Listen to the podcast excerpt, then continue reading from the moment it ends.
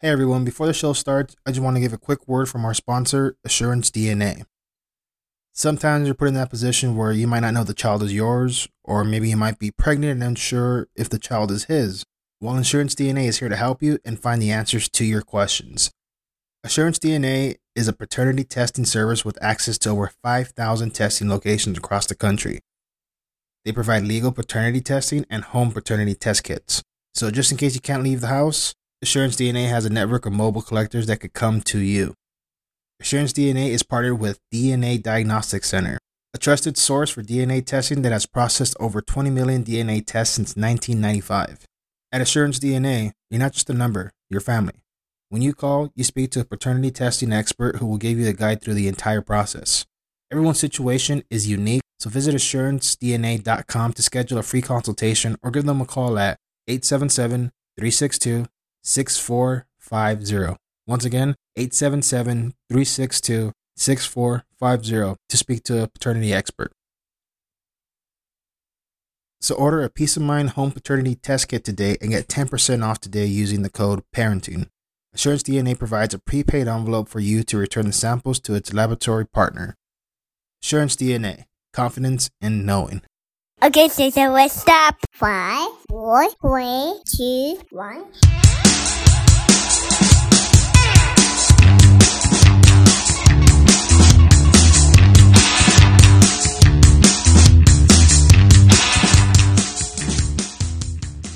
Welcome everyone to another episode of the Parenting Unknown podcast. My name is Matt.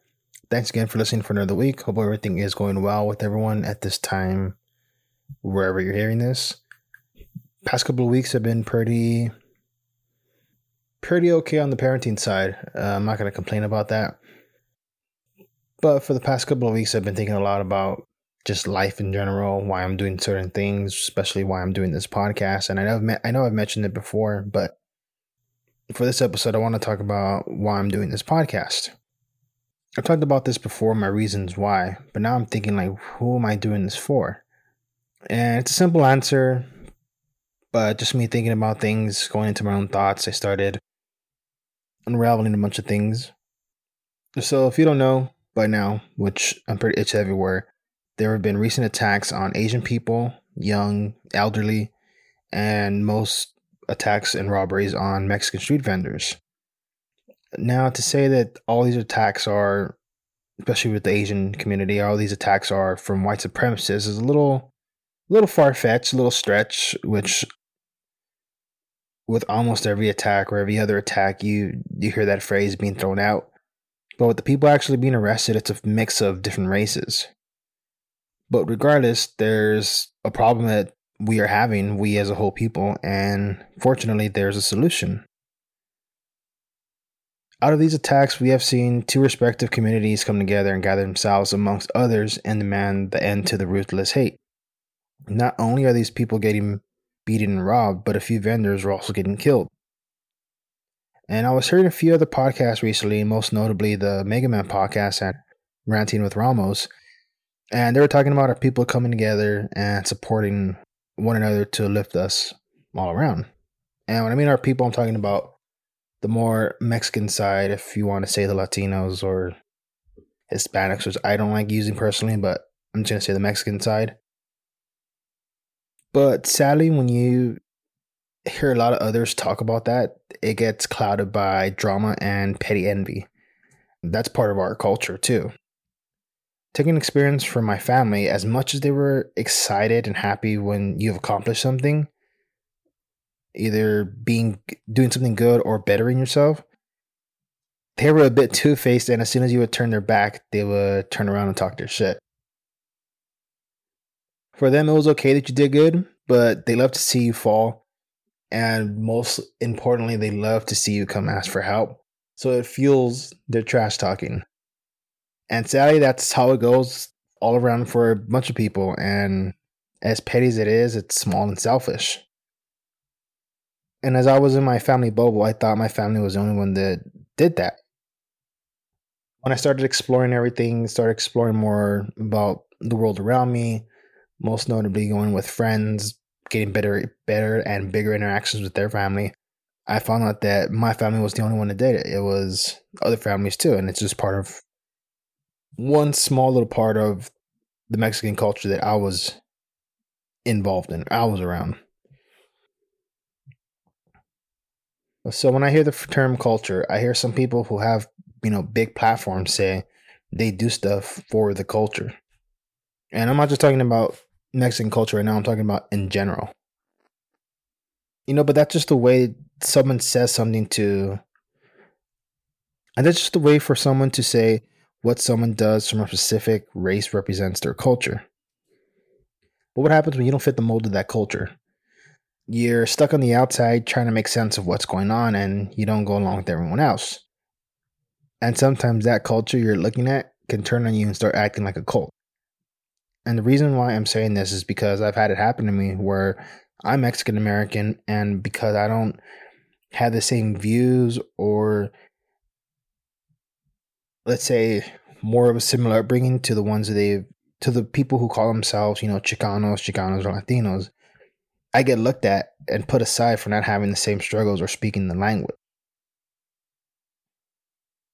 So this was always a little bit more of a, a nudge to be more linear with not being completely immersive in the culture, but more I was just going on on the side of it, you know, looking in and seeing what's going on, but not really being too much a part of it. And you know, honestly, it just sucks when you're looked at and not being considered or being told that you're not a real Mexican, all on because faults that you have no control of. Yeah, I was dark, but I didn't speak the language, and the words that I would try, I would sound, I would sound white according to them, I would get made fun of. And as another petty thing too that I always get thrown at me is because my direct parents weren't immigrants from here. And as crazy as that is, there are little little bits of hate that go along within the culture, within the Mexican people. So if you're not all from there, if you're not all from Mexico at a certain generational point, there are people that are going to talk shit to you. And that's what happened to me. They talk shit to me because A, I didn't speak Spanish, and B, my parents weren't from Mexico. They were born here.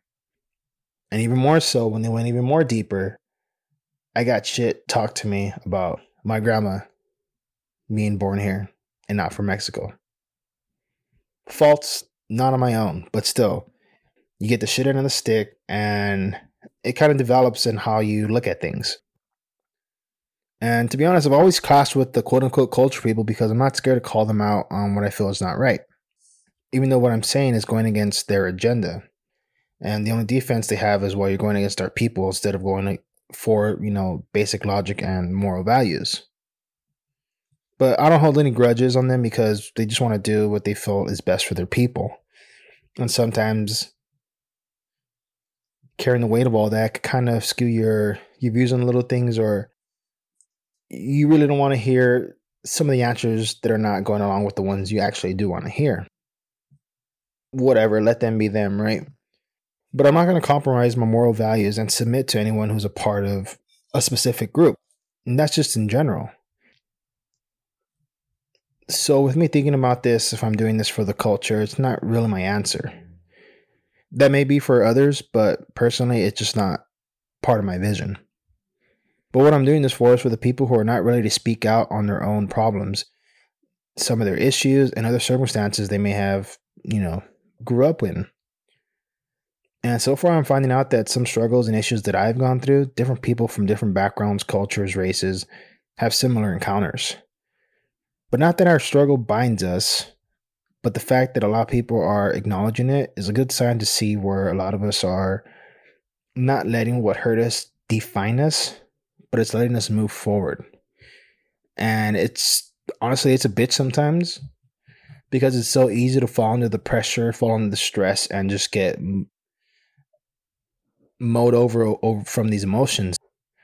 What I'm finding out about strength within myself and others too is that the human spirit totally conquers all of that.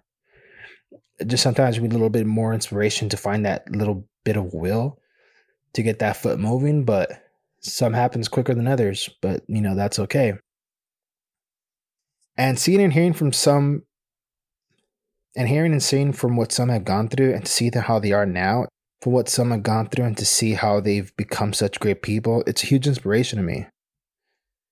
So, what I started as me going on a journey to find a better understanding to what it means to be a parent without having that example of direct parents above me, it has turned more into a better appreciation of the title of the word parent. But not only that, but friend, father, cousin, and husband. I'm looking forward to have future guests on who have different aspects on being a parent and to the role they've seen as kids. Anything from being a single parent to having big families, step parents, divorce to experiencing that, you know, when you're a kid or even what they're doing now. And just this little small aspect of being able to open up and talk on a podcast, even though I mean I don't have millions of followers or listens, but the few that I do have listening to me, you know, I do appreciate it.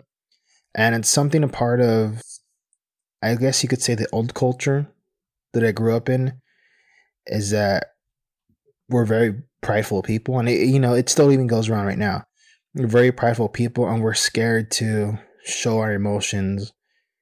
And even bigger than that, we're scared to ask for help. But what I'm seeing through my eyes and seeing through a lot of different, you know, parents, fathers, is that being able to ask for help is not a weakness, it's a, a big, tremendous value of strength. And a little bit of and a little part of you that, you know, hesitating to ask for help, even something as small as asking your wife or spouse or significant other for help. That little gut feeling, that's just that's just pride messing with your head. And yes, I got that from Pulp Fiction, but it applies. and growing up in my family, it was always if you asked for help, you were weak. You got shit talked about you. And when you did good, it was bad too. So you're damned if you do, you're damned if you don't. So what the hell do you want a kid seeing all this to really think and to process what to do in life? So there was a big part of me that was always quiet. Well, I'm still quiet now not for the that not that specific reason. There's a big part of me that was always quiet, was stubborn, didn't want to ask for help for anything. And now I'm not really ashamed or bothered when I do need help. Do I ask all the time? No, because I don't I don't need it. And it sounds like I'm contradicting myself, but I'm talking about these harsh, deep situations where it's, you know, matter of life and death or say a birth of a child or you know something major like that. I'm not talking about like a day to day basis where you need to go to the market or I don't know something's going on with your kids, something small. I'm talking about the major, major necessity amount of stuff. I'm not saying you know cry wolf, say you need help every single time when you really don't, but you know the, the tough times. And that's what I've seen during the tough times. There's a lot of unnecessary struggle that goes on because I mean we are stubborn to ask for help, and it, it just happens. And what I've seen is that asking for help is looked upon as you're failing. And it's actually the quite opposite. I never knew another answer other than me failing, you failing, or somebody. But being able to acknowledge and ask for help is an eye opening thing because you're realizing that you're trying to do everything you can you're trying to do everything you can to the best abilities, whatever tools you have, but need that little little bit of extra. And sometimes we have that within ourselves. Sometimes we need to ask for somebody else, and that's no way something that should be demeaning. But as a culture that's always I got to do it myself. Culture that's very masculine, very macho. It's